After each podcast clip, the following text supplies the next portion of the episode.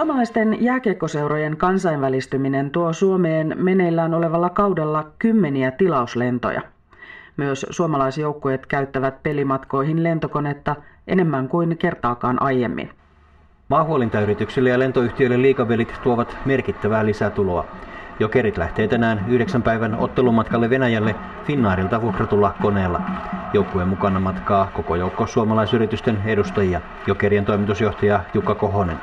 Yksi hyvä esimerkki on vaikka Hanti Mansiski, jossa on sitten Jugra-niminen joukkue ja se on ihan tämmöistä öljyntuotantoaluetta, jossa sitten suomalaisella teollisuudella on ja suomalaisilla niin kuin Greentechillä ja Cleantechillä niin on paljon annettavaa ja kyllä me sinne varmaan lennetään kumppaneiden kanssa.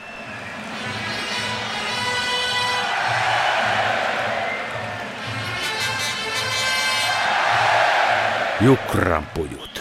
Ei tarvii vientiyritys ennen omaa aitioita Jalliksen areenassa. Enemmän kannattaa lentää jokerien mukana viennin edistämismatkalle. Täällä vaan, että se Stuppi ei ole enää ulkomaankauppaministeri.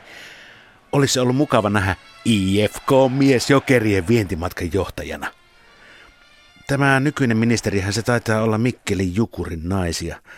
Divaritasoa, mutta voisi Lenita lentoemäntäkokemuksesta olla hyötyä noilla Siperian lennoilla. Ja mehän luullaan, että siellä Hantimansiassa asuu vain köyhiä kieliserkkuja, ostiakkia ja voguleita. Mutta öljyähän siellä Jukran kotikentällä riittää. Sitä riittää valumaan pohjoiseen jäämeren asti. Ei mitään surkuteltavaa surkutissa. Ei muuta kuin uraliin, uraliin, Jukra huvita.